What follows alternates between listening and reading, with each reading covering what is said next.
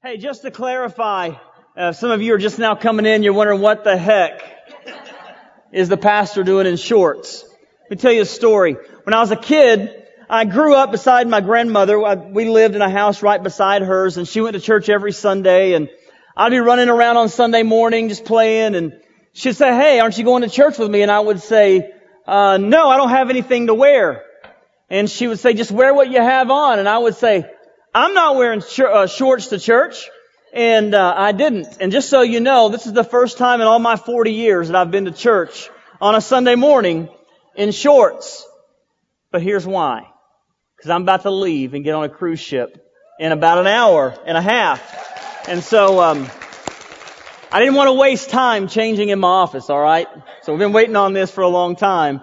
And so, uh, my wife and I, our family, we're preparing for a four week sabbatical and uh, we're looking forward to it. We're going to be on a cruise for seven days. We're coming back next week, and we're going to drive straight home and get our kids, and then we're driving to Tennessee, where we'll be for three weeks, and we'll be back on uh, July the 22nd or so. I'll be preaching again July the uh, 27th. But in the meantime, we have uh, four others that'll be filling in. Adam Matlack, Greg Dickerson, Ryan Meyer, and Eric Ginther will be preaching in my place. And so if you would be praying for them, and uh, support them with your presence. Uh, looks like we have a lot of people gone today. I don't know if it was because I said I was wearing shorts. Um, I found it odd that we were singing a lot about light, and someone made a comment how white my legs are. Um, so I'm, I'm a little, I'm a little uh, uncomfortable. I feel a little vulnerable up here a little bit. So anyway, let's get into God's word. Uh, Mark actually chapter six. Mark chapter six. Heather and I were both raised in families where we had hardworking parents. Uh, in fact, they were a little bit overboard sometimes. I would say that at least my dad was a workaholic, and Heather could probably say the same about her father. And um, we fast forward to the time we we get married, and we're having kids, and we're working, and uh, Heather and I have this motto that we will rest when we die. Uh, kind of follows Benjamin Franklin's words that says there will be plenty of time to sleep once you're dead. And we've kind of followed that, but what we have found is that there's probably not a lot of wisdom in that little motto. How many of you need some rest? Yes, I'd say we all probably feel that we need some rest, uh, especially um, we look forward to the weekend. I know on Facebook we see, and when it gets to Friday, everybody's talking about how it's Friday. Can't wait till five o'clock. Can't wait to get off of work. We look forward to our downtime, to our rest time. And today, as we finish up our oxygen series, I want to talk to you about rest. Because rest is essential for life. God made us, He wired us to be rested and to be rejuvenated. And we were made to take that time out of our schedule to find that rest, to allow ourselves to have that rest. It's to set aside some time to catch our breath, to relax, to be rejuvenated, to be recharged for the next day or for the next leg of the race. And so rest is essential. The reality is, is that God is a proponent of hard work and what that produces. But God is also a fan of rest. It was His idea. He modeled it for us. He showed us what it means to rest. He demonstrated it and He requires it of us. In Genesis you see the story of God creating the universe and God worked for six days and then on the seventh day, He what? He rested. And all, He created all living things. He created humanity and on that seventh day, God rested and He called it the Sabbath, which very simply means rest. And in your notes today, you can write this down as just an introduction that God established the principle of rest with the Sabbath. He was showing us that rest is necessary. Now mind you, God doesn't need rest. He doesn't need to rest, but He knows that He wants to model that for His people. And if God needs rest, if God wants rest, and God sees in His schedule He's going to establish rest, then what we see is that, hey, if God is going to take rest, we have to rest as well. That's the model we need to follow. In Acts chapter 20, God commands that His people observe the Sabbath and to keep that Sabbath holy. In Deuteronomy chapter 5, he gives more specific instructions to the Israelites to keep the Sabbath on a weekly basis. And in addition to weekly Sabbaths, there's approximately seven days each year where no customary work was to be done. That was that they would be taking days off during Jewish feasts and holidays. But I want us to fast forward to the New Testament. Jesus in the New Testament spoke of the need for rest. He practiced it himself. He strongly encouraged his disciples to take time of rest. He even helped them carve out time to do so. And in Mark chapter 6 verse 31, we're going to be going from 31 to verse 52, maybe a little farther, depends. I've only got like 10 minutes here because I'm out of here. And you're like, yeah, you've never preached for 10 minutes. Miracles happen, but probably not today. Okay, not in that area, at least. The disciples had just returned from a, a, time in ministry that was probably some of the most intense and emotional time in their life. It says that John the Baptist, who had established this great following for Jesus coming, had died. He, his life had been taken. He had been beheaded. And the disciples had gotten word of that and they went and they took John the Baptist's body and they buried it in a tomb. And you can imagine how intense that was and how emotional and how emotionally draining that was for the disciples. Well, when they returned back to where Jesus was, they told them what they had done. I don't know if Jesus just hadn't heard of what was going on because John the Baptist was, you know, like a third cousin to Jesus or something like that. And, and you'd think that Jesus would have known. But maybe he just didn't know exactly what they were doing and how emotional impacting that would be on their life. And so when they had told Jesus what they had done, he immediately responded in Mark chapter 6 verse 31 and this is what he said. He said, come away by yourselves to a desolate place and rest a while. Come away by yourselves to a desolate place and rest a while. So Jesus was extremely aware of the physical demands of life, the demands of work, and the demands of ministry. And he was very perceptive of the emotional toll that this was taking on the disciples. So he wanted to help them create some time and space for downtime. This serves as a great lesson for us as well. And so we're going to read the rest of this passage here uh, through verse 38 actually. It says, Come away by yourselves to a desolate place and rest a while, for many were coming and going, and they had no leisure even to eat. You know what leisure is, right? It's rest. It's downtime. And so ministry was so busy that they couldn't create space and time for rest. And so they went away in the boat to a desolate place by themselves. Now many saw them going and recognized them, and they ran there on foot from all the towns and got there ahead of them. When he went ashore, he saw a great crowd, and he had compassion on them, because they were like sheep without a shepherd. And he began to teach them many things. And when it grew late, his disciples came to him and said, This is a desolate place, and the hour is now late. And so the disciples are weary.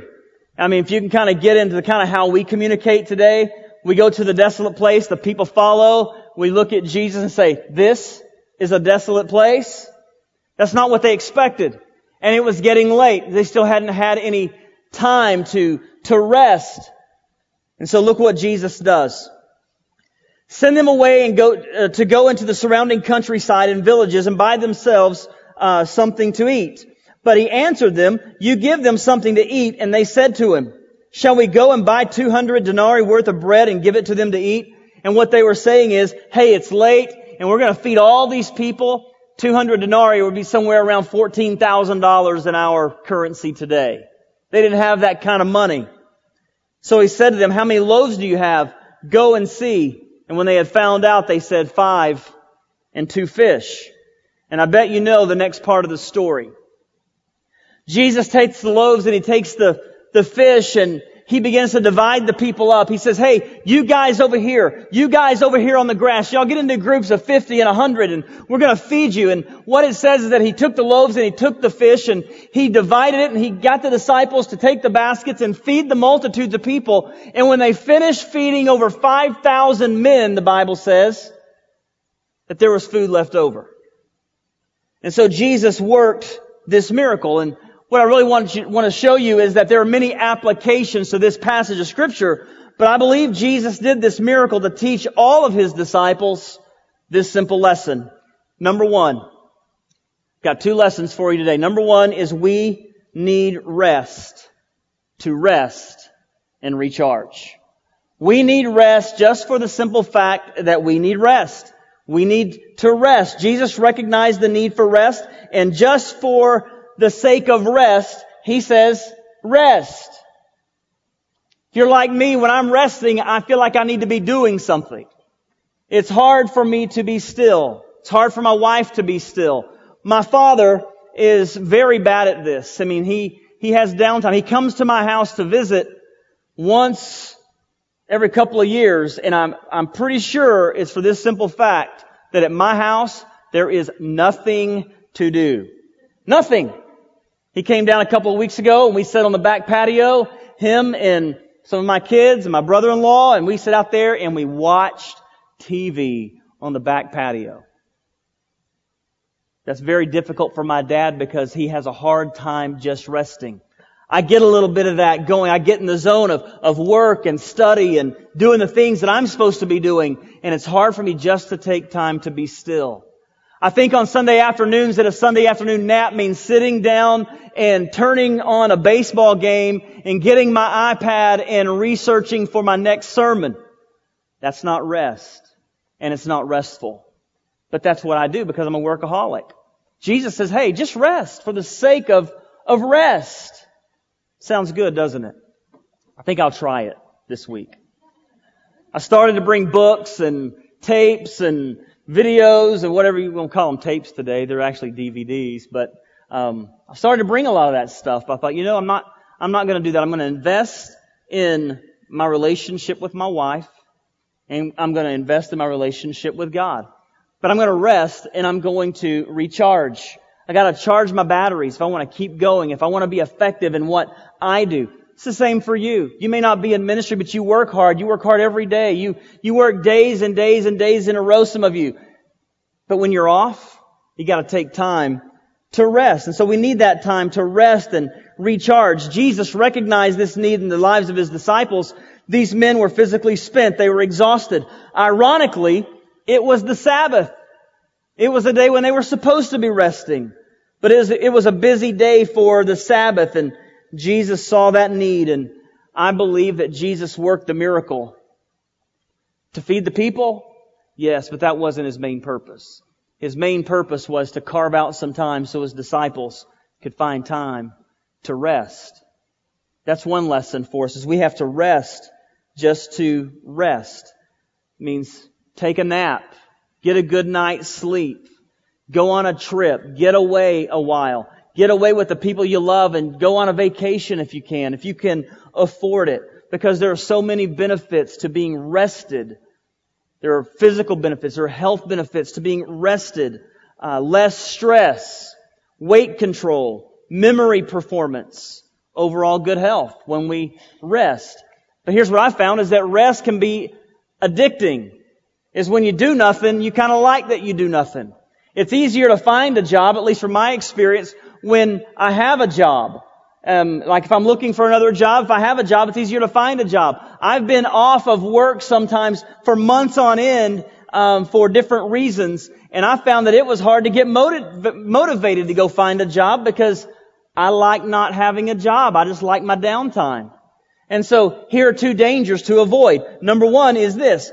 Too much work time is a danger to avoid. You don't want to work too much. And here's another one. Too much downtime is a danger to avoid as well. Too much downtime and we get lazy and we accomplish little. But we gotta find the right balance. And as Americans, we have a hard time finding the right balance. How many of you have a hard time balancing that? Listen to this. According to a recent study, at least 134 countries have laws that set the maximum length of the work week. The U.S. does not. In the United States, 85.8% of males and 66.5% of females work more than 40 hours per week. Americans work 137 more hours per year than Japanese workers, 260 more hours per year than British workers, and 499 more years than French workers. I think we have a work problem. We're workaholics, and it's rooted in greed. It's rooted in greed because the more we work, the more money we have, the more we can buy, the more things we can do. It's linked to greed. But listen, it's rooted in fear. Our workaholism is rooted in fear. And here's what I mean by that. Heather and I were taught this simple lesson. To pray like it all depends on God and to work like it all depends on you. Anybody ever heard that little saying? Pray like it all depends on God and work like it all depends on you. But what I find is that the harder we work, we get exhausted, we get tired, and we try to work more and we try to work more. But the thing we forget to do is to pray like it all depends on God. And Jesus wanted the disciples to rest for their physical well-being, but there was an underlying reason. Is because he wanted them to get still and know that he was God. Psalm 46 says, be still and know that I am God. And it's hard to be still. When you're resting, it is hard to be still. Not let your mind wander and let your mind get ahead of you and start thinking of all the things that you should be doing. But rest is essential. Dallas Willard said this. He said, the command is do no work. Just make space. Attend to what is around you. Learn that you don't have to do to be. Accept the grace of doing nothing. Stay with it until you stop jerking and squirming. I like that. If you rest long enough, you'll rest. There's another lesson I want to share with you is that we not only must rest to rest and recharge, but we must rest to reconnect and refocus. The next part of this story is this. Immediately after they had fed the 5,000, when that was over, it says immediately he made his disciples get into the boat and go before him to the other side, to Bethsaida, while he dismissed the crowd. After he had taken leave of them, he went up the mountain to pray. And when evening came, the boat was out on the sea and he was alone on the land. And when you read commentary, you'll find that they had been out on the lake or out on the sea for about eight hours. When Jesus had left and he was walking up the mountain, and some say that he was like three, four, maybe even five miles away when it says he saw them out on the lake. And it says that he saw that they were making headway painfully. He saw them struggling. For the wind was against them, and about the fourth watch of the night he came to them. The fourth night of the watch was somewhere between like 3 and 6 a.m. So they'd been out there for over eight hours. He was far away from them. You know how Jesus saw them from that distance? It was his omniscience. It was his, it was his godness. It was his deity. It was who he was. He saw them just like he sees you and I. He saw them from his God perspective that they were rowing and they were struggling and they were having a difficult time making it. He knew they were tired. And it says that he came to them and walk, he was walking on the sea and he meant to pass by them, but when they saw him walking on the sea, they thought it was a ghost and cried out. For they all saw him and were terrified, but immediately he spoke to them and said, Take heart, it is I, do not be afraid. And he got into the boat with them and the wind ceased and they were utterly astounded.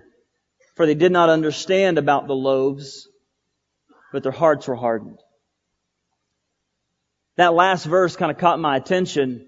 They didn't understand about the loaves. They didn't really understand why Jesus did the miracle. In their mind, Jesus did the miracle. They got to rest. People got to eat. Thank you, Jesus. Their hearts were still hardened. Their hearts were hardened because they were worn out. Have you ever worked so much and you're so tired that your heart's hardened? You have a bad attitude. You're not refreshed. You take it out on everybody. That's kind of what I see with the disciples. They're just worn out. And so Jesus comes to them and he calms the storm. He fed the 5,000 because they needed rest but he calms the storm because they needed peace. Everybody needs physical rest, but everybody also needs peace. Talking about inner peace, emotional rest. And Jesus knew the disciples needed that, and he knew that he was really the only one who could give it. And so the main point that I want us to take away here is that they needed rest to reconnect relationally and they needed rest to refocus spiritually. Relationally, when we talk about reconnecting, it's uh, maybe a little bit difficult to get our mind wrapped around that because we are constantly connected. We live in a, a cordless, digital, mobile age, and we are constantly connected. If you have a cell phone, you're constantly connected. Uh, this sometime in the middle of the night, my phone made a noise last night and woke me up, and it was an email. I'm constantly connected, um, and that's not always good. Sometimes we need to just pull back a little bit and disconnect. Our, our mobile devices, our phones, our iPads, our computers can be some of the most rude and interfering enemies ever because they steal our time away from the, those we love the most, whether it's our wife, our husband, our kids, our church family. Uh, it, it robs us of community that God wants us to have, and it robs us of the community that we need to have with God. And so Sometimes we have to lay those things down in order to reconnect. It's difficult. I can probably go through, I can probably peek in the windows of your house, and many of you are probably doing a lot of what we find ourselves doing. Yeah? Huh? Dad, did you hear me? Huh? Yeah, I heard you. What did I say? Uh, not sure. Anybody else do that? That's, that's my life. And my, my daughter, my wife, we're all, we're always searching and going and trying to be connected and look at our news feed and see kind of what's going on in the world and it's probably not healthy. We have to disconnect to reconnect. Reconnect with one another. But let's go a little bit deeper. It's not just about connecting relationally as it is refocusing spiritually. And what we really need and what the disciples needed was a spiritual refocus. They needed spiritual rest that only God could give, that only Jesus could show them and give to them. They needed faith, and at one point, they felt like everything depended on them. When you work all the time, you feel like everything depends on you. And if you stop working, if you miss for a moment that there's a, a, a little bit of money you're going to miss. I remember when Heather and I were first married, I, w- I worked at a church and I worked at Walmart and if I, I mean, I made $125 and a tank of gas in the first ministry that I served. Three months into it, they took away the tank of gas. I mean, if I didn't work at Walmart, I mean, we didn't make any money. And so I remember one morning I got up and I was so sick and Heather said, you, you just got to stay home. And I said, if I don't work, I don't get paid. And so I went to work and I guess it was about three hours into, uh, to work. I was, they called me up to the front to check. Yes, I was a Walmart checker deluxe. Okay. And so I'm sitting here trying to push the keys on, and I had to key in thing. This was back in the, the old days. Like when I was 20 years ago. So I was having to punch in numbers. And, um, I finished ringing up this person. I went over to the, my, my supervisor. I said, Hey, I need to go take a break. I think I'm getting sick. And she said, Hey, you don't have time to take a break. I said, let me tell you something. I'm either going to take a break or I'm going home. She goes, okay, go take a break. So I go and I take my break and I come back and I'm still trying to work and she visibly saw me shaking. And she said, hey, I think you need to go home. And I went home and took my temperature. I had 104.5 fever. I had, I had the flu and I thought I was going to die. But you know what? It was very, very, very hard not to be at work. Because if I didn't work, I didn't get paid. And it's hard to take that time to rest, to allow your body to recover, allow your body to heal, to heal. It's the same thing spiritually. Sometimes we get sick spiritually and we don't even realize it. We just keep pressing and keep pressing and keep pressing because we think to be spiritual means to do something. Listen, to be spiritual, to be godly doesn't mean to do something. It means to be something. You know, if you look at the story of Mary and Martha, you got one who's running around and cleaning the house and she's getting all ticked off at her sister because she's not up helping. Where is her sister? She's in the living room with Jesus and she comes in there and starts griping and Jesus says, hey, maybe you need to take a lesson from your sister.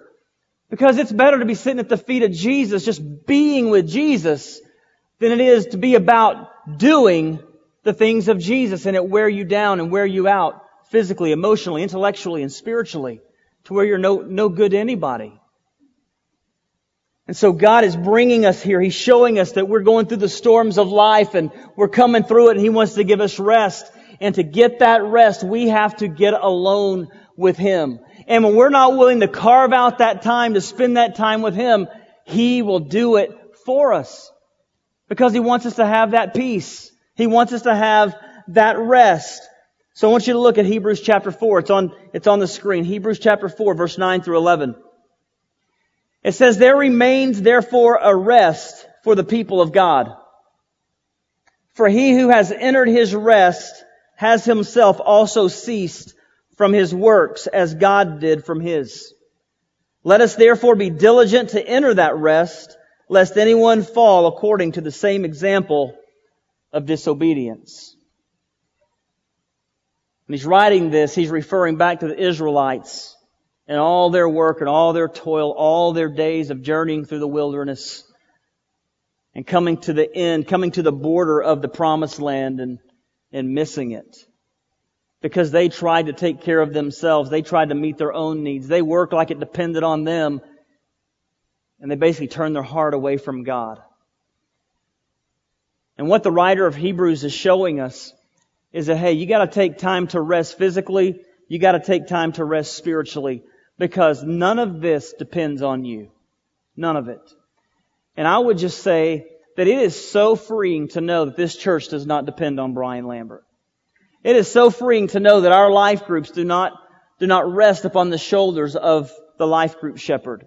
That this church does not rest upon those who have been here from the very beginning. That this church is God's church and it rests in the hands of God Himself. And God will protect it. God will restore it. God will change it. God will lead it. And we have to rest in that. Look at your own life spiritually. We try to be godly. We try to be holy. We try to do better things and we try and we try and we try to be better. But the best thing is, is just to rest and know that you cannot be holy on your own. You cannot be godly on your own. And it doesn't matter how hard you work, you cannot work your way into holiness, blessing, favor with God. You just can't do it. The rest that God wants to give us is the fact that He has given us His grace and His mercy and nothing depends on us. It all depends on Him. And one day we're going to go to heaven. One day we're going to gather around the throne and we're going to worship but it won't have anything to do with what we've done. It'll have everything to do with the work of Jesus Christ on the cross of Calvary. And that alone should be restful for us all. Mark Driscoll, he said, on the Sabbath day, we are remembering that my relationship with God did not begin with what I've done. It is not sustained by what I do, and it's not guaranteed to the end by my effort or work. I'm saved from the beginning to end by Jesus' work. Period. This week I'm going to go get on a ship and I'm going to rest for seven days. I'm going to go to Tennessee and I'm going to spend time in the mountains. I'm going to rest for three weeks.